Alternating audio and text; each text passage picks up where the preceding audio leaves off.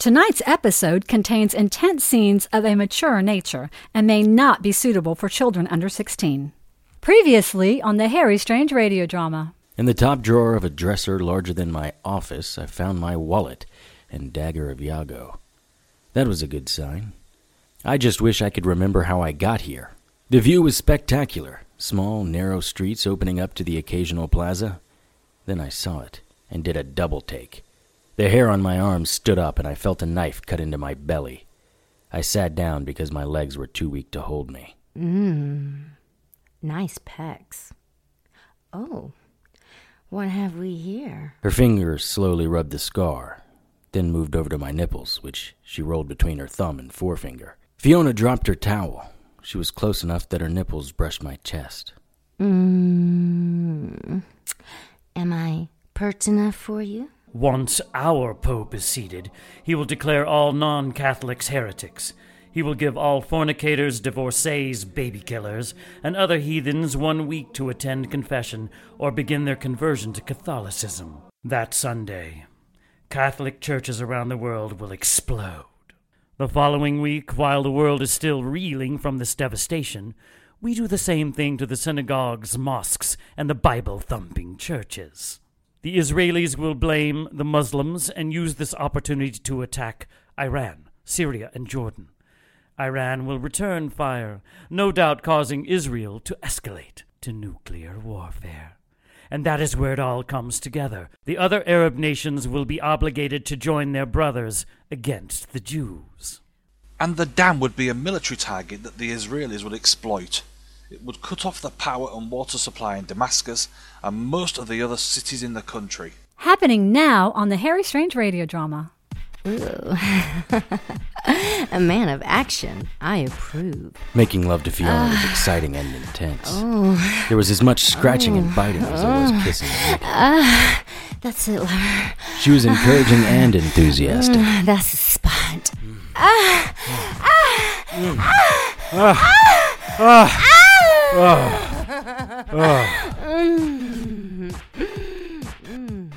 For all of Fiona's endearing qualities, she was also an unnatural.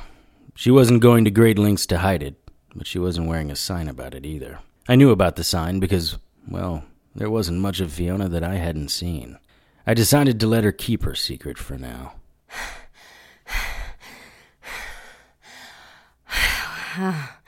That was incredible. I bet you say that to all the boys. Not so much. Wow. I haven't felt like that in ages. I may have to keep you around a little longer. Am I going somewhere? Well, you seem pretty anxious to find your friend. Finney, right? He's more of an associate, but he did save my life, and I owe him one. I'll make a few calls. Plus, we are in Rome. How did you know we were in Rome? I'm a detective. It's what I do. Well, that, and I looked out the window while you were in the shower. We're just outside of Vatican City. I can see the dome of St. Peter's from our suite's window. Care to explain? Explain. The Archer was in Night Falls, in the U.S. I wake up in Rome. I'm all for putting some distance between me and those who would kill me, but crossing an ocean? That's a bit much. And here I was thinking we were going to have to talk about how many lovers we've had and whether or not we like puppies. Isn't this so much better? Besides, do you really want to know the number? No.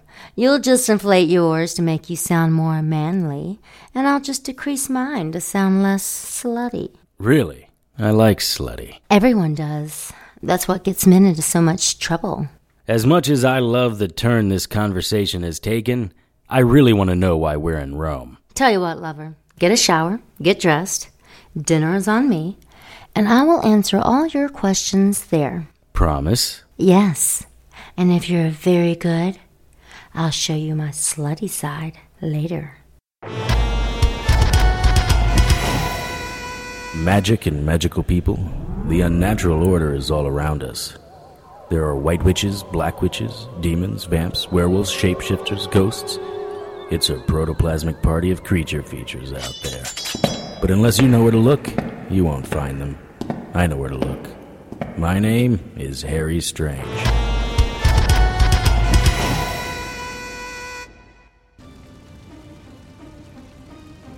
Hello? Hello?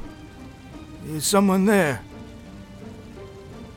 I know you must think things are desperate to do what you've done. Come and talk to me. I'm sure we can find a better solution than this.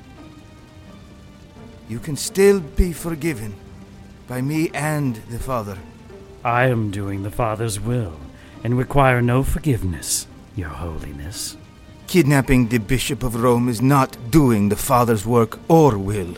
It is when the Pope has lost sight of the Church's mission. So, Deo, correct? I'm sure you didn't kidnap me to discuss ecclesiastical epistemology. What do you want? I want you to call a special conclave and read this statement.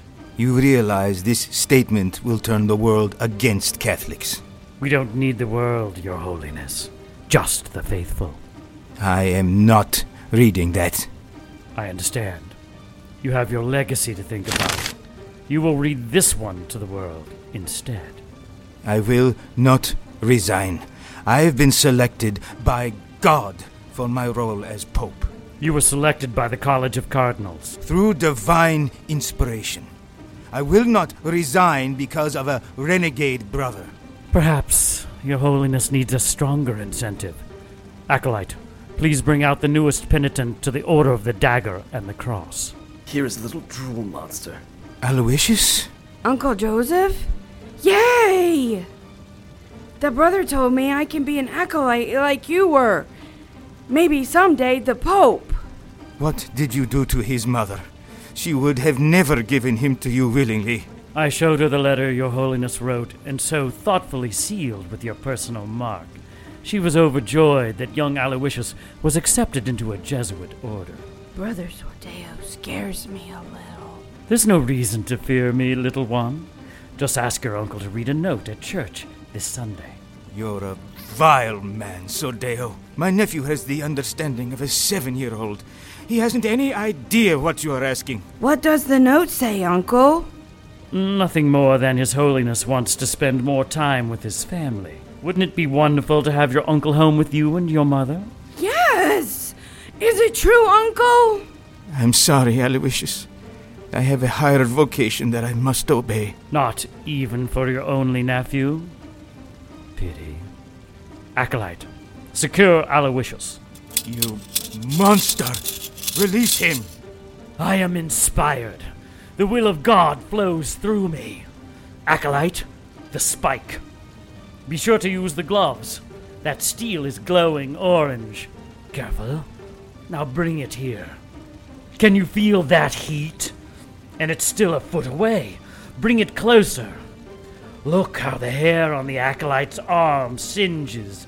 Imagine that spike thrust into your chest or your eye. Please, don't hurt Uncle. Please! You can torture me, but it won't change anything. Have pity. Don't make the boy watch. Torture you? Oh no, Your Holiness. You are the Holy See. Torturing you would displease the Father. Oh, no. Where first? I think the leg. No! That's hot! Get it away from me! Please, Uncle, please! Make them stop! Sordeo, no! No! Please, it burns! Oh, Uncle, make them stop! Why are they nailing me to the chair? Uncle, something! Please!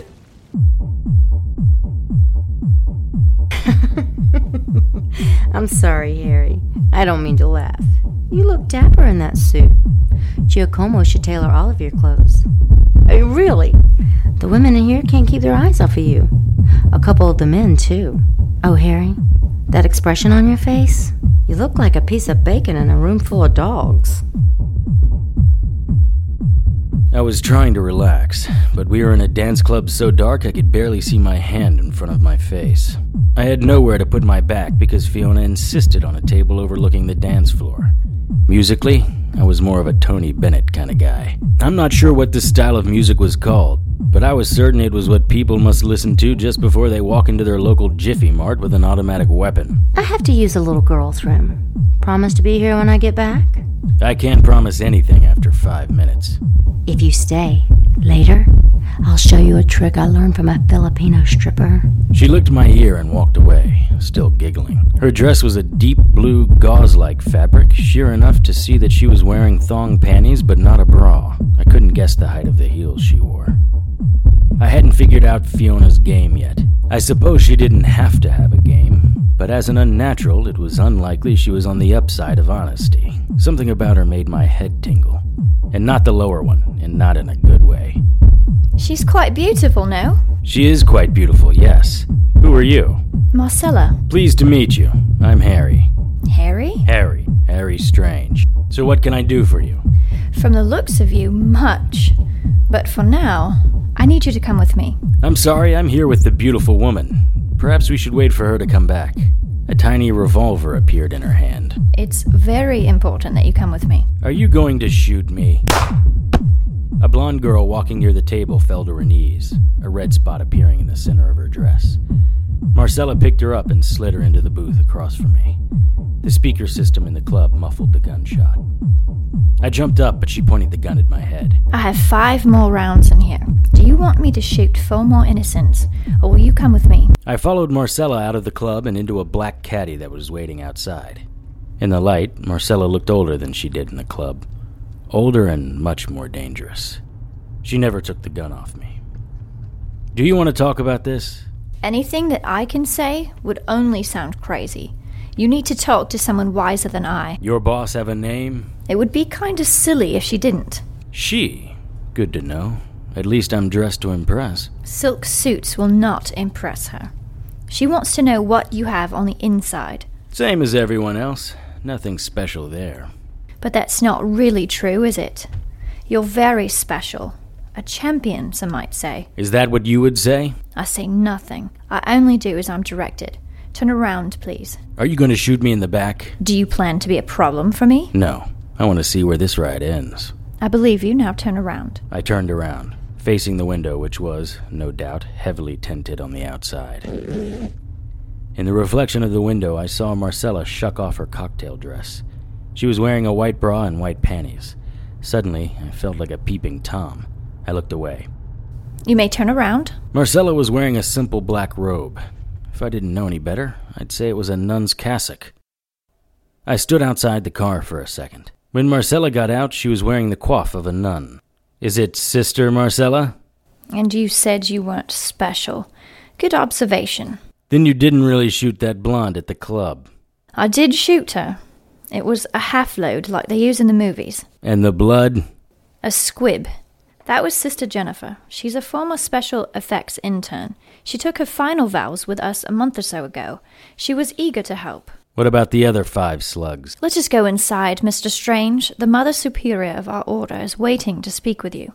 I appreciate you coming on such short notice, Mr. Strange. Do all Mother Superiors have a taste for irony, or is that just your particular gift, Sister Judith? Fine, I was never big on small talk. I want you to see something. Marcella, please. Sister Judith handed Sister Marcella a DVD. You must understand, Mr. Strange, that I once supported the Council. I am still sympathetic to their goals, but their means. This is the Order of Our Lady of Perpetual Sorrow? Isn't that the same order as the orphanage that was destroyed in the U.S.? Yes, I sanctioned it. You ordered the killing of those children? No! The building was supposed to be empty. I would never have allowed the children to be hurt. Marcella was behind me, the nose of a 38 sticking into the back of my neck. Do you really want to find out if they are full loads? Please sit down. Get to the point, sister. Please do sit down, Mr. Strange. I haven't any desire to have you shot. You need to understand what you are up against, the type of fanatics you're going to fight. I'm a lover, not a fighter. Speaking of which, my date is going to be pretty PO'd that I've gone missing. You'll fight. But you have to fight for the right reasons. The world is in a precarious place economic devastation, riots, crime at an all time high, an increasing divorce rate, deviant sexual behavior, and fornication becoming the norm. Hey, ease up on the fornication. Abortion is birth control. And the list goes on. Some of us decided it was time for a cleansing. We banded together with the hopes of giving the world a wake up call. You were planning a great revival? Nothing so Protestant, but yes, a reawakening of the Catholic faith, a return to the four truths of Catholicism. A crusade? An inquisition? Hasn't the church tried this before? It wasn't supposed to be like that. It was going to be a spiritual awakening, a cleansing of evil. Which explains the holy oil and salt mixture at the orphanage. Tell me, were there many cloaked demons among the children? No, but one among the sisters. Even we have been infiltrated. But that isn't the point. Mr. Strange, the apocalypse is coming. Do you know how many times a year I hear that? But how many times have you heard it from a nun who holds a position like mine? She had me there. The Catholic Church was essentially an old boys' club when it came to management, especially upper management. Sister Judith didn't get to be the nun in charge of a worldwide order by buying into doomsday prophecies. Sister Marcella had her back against the window and was watching my reactions. I couldn't decide if she was bluffing about the shells in her gun. I had a meeting with some of the most powerful clergy of the Catholic Church who are planning the launch of the apocalypse. Isn't there a line about no man knowing the hour or the day? Something like that. But there aren't any rules about forcing the Father's hand. How does one force God into doing anything before he's ready? Exactly. Okay, now you aren't making any sense. The men on this council believe if they create an event so catastrophic, so utterly destructive, they can force God into action. Or, at the very least, humans will turn to the church for protection. That takes some bu- hubris. If it ended there, I wouldn't have sent for you. But they are planning nothing short of World War III and breaking a seal imprisoning Gog and Magog. You just lost me again.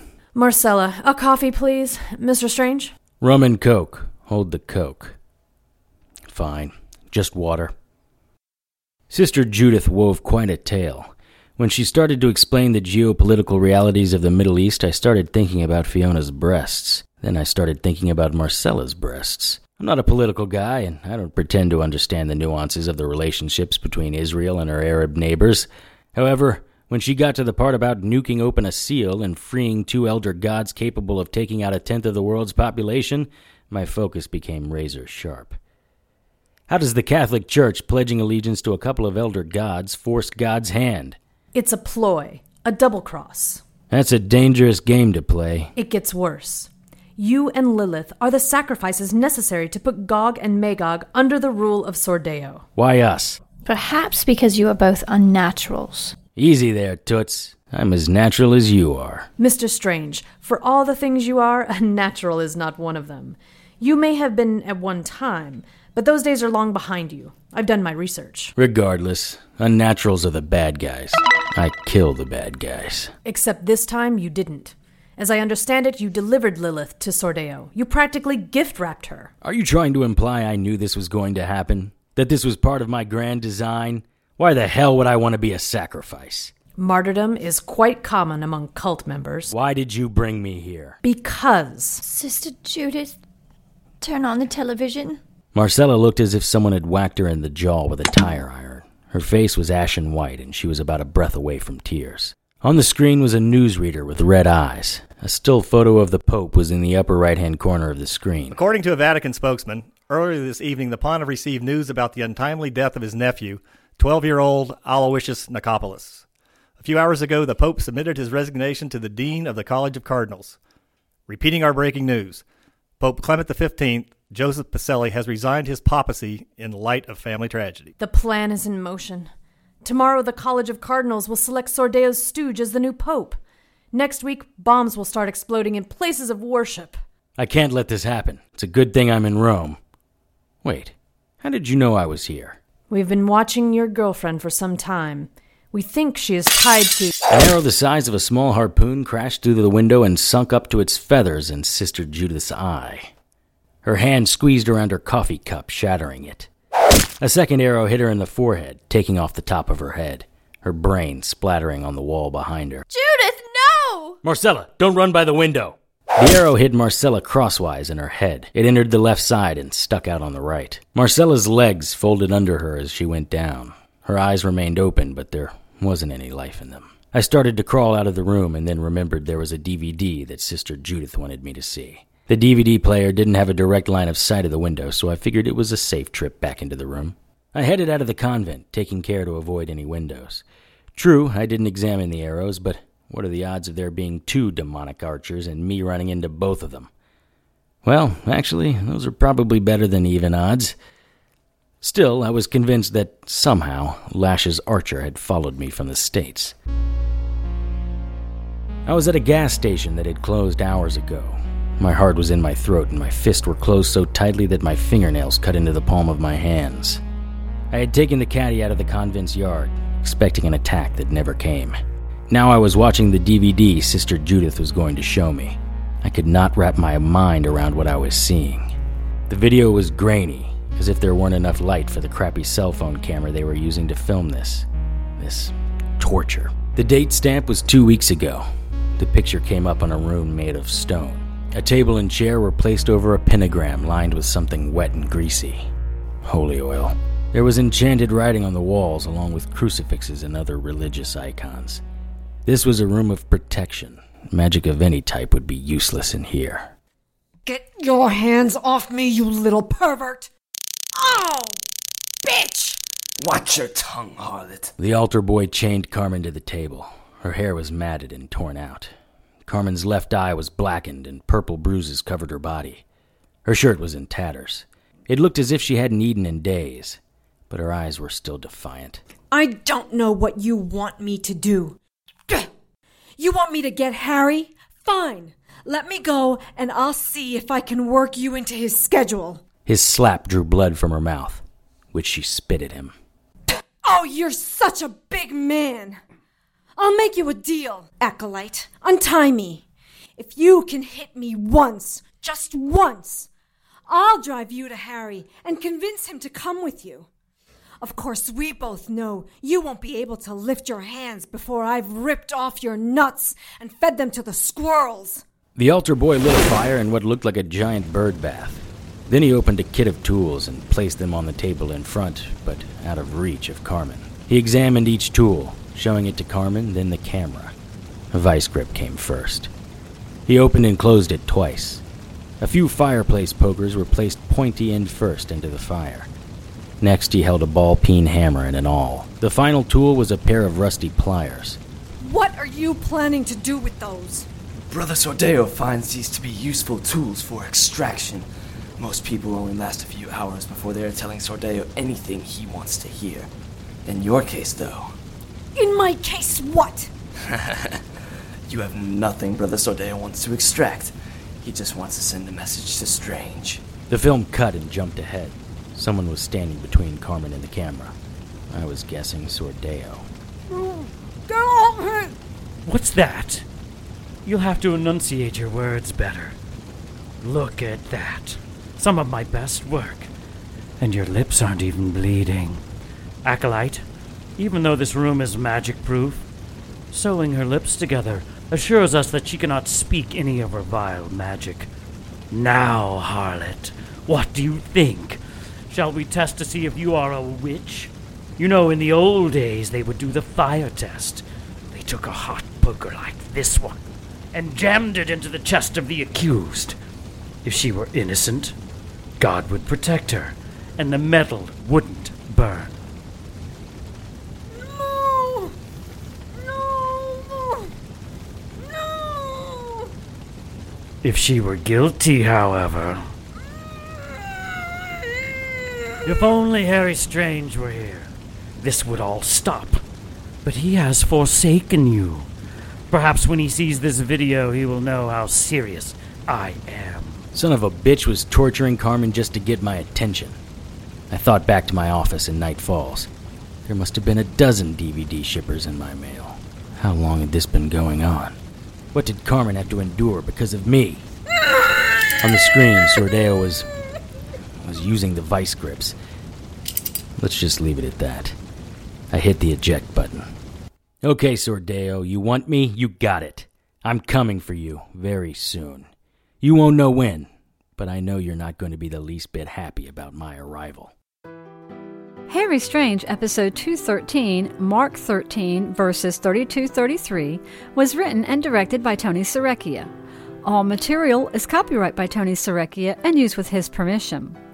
Featured in tonight's cast were Kellen Stennet, Julie Ivey, Brian Troxell, Dennis Coburn, Parker Worling, Trisha Groves, Emily Jane, Catherine Claypool, Craig Johnston, and Sylvia Galan.